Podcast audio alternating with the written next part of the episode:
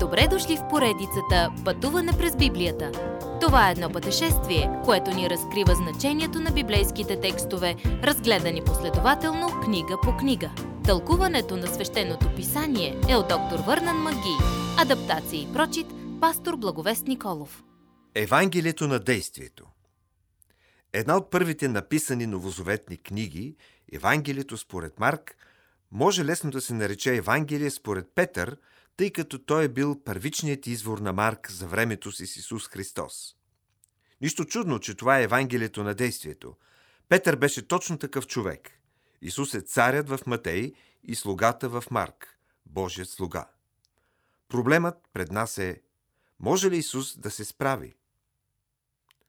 Рано в Евангелието наблюдаваме как се разкрива наситеността на Исусовото служение. Вероятно в тази първа глава от Марк има повече съдържание, отколкото в която и да е друга глава от Библията. Тя покрива служението на Йоанн Кръстител, като показва как той изпълнява пророчествата на Исаия и Малахия.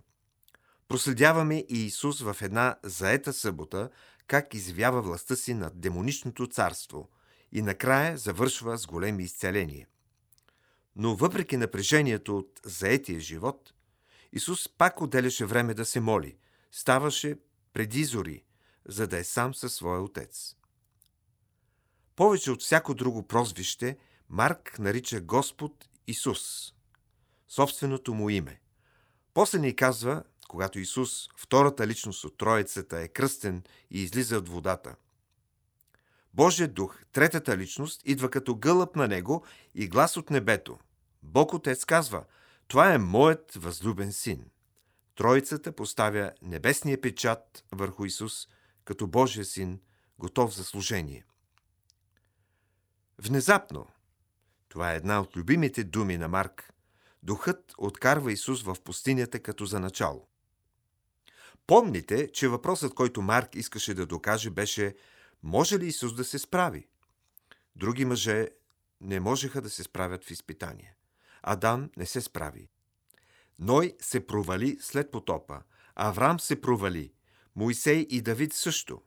Ами Исус? И така, за 40 дни Сатана изкушаваше Исус и той не се провали.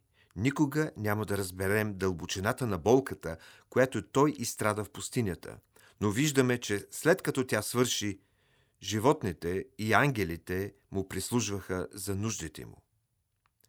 След изкушенията, Господ влезе директно в служение, конкретно с дела и думи, които иллюстрират слугата, проповядващ Божието благовестие, като казва, че Божието царство е наближило. Покайте се и повярвайте в благовестието. Когато Исус започна служението си в Галилея, той призова учениците си. Повечето от тях бяха рибари и оставиха мрежите да го следват в дейния живот на служение. Това е началото на благовестието. Със своите изцеления той привличаше вниманието на хората и доказваше властта си над физическото и демонично царство. С поучението си Исус подготвяше хората за спасение чрез смъртта и възкресението си. Поучението му няма да ни спаси. Само чрез смъртта му на кръста можем да бъдем спасени. Следващият път ще проследим как Исус пътува из Галилея, получава и изцелява хора от всички болести. Уважаеми слушатели, вие чухте една от програмите в поредицата Пътуване през Библията. Ако ви е допаднало изучаването, заповядайте на www.ttb.bible, където има много и различни програми на български язик. Ако свалите нашето мобилно приложение от ttb.bible, ще получите достъп до систематично изучаване на всяка книга от Библията. Разкажете ни как Божието Слово променя вашия живот, като ни пишете на електронната ни поща info@studio865.org или в нашата фейсбук страница Пътуване през Библията. Освен до аудиопрограмите, чрез мобилното приложение ще получите достъп и до различни материали. И на още едно място ще намерите нашите обяснения на библейските текстове. На платформата YouVersion за всяка книга от Библията ще намерите наш план за прочит и аудиопрограма с обяснение на прочетеното. Благодарим ви и до нови срещи в онлайн пространството!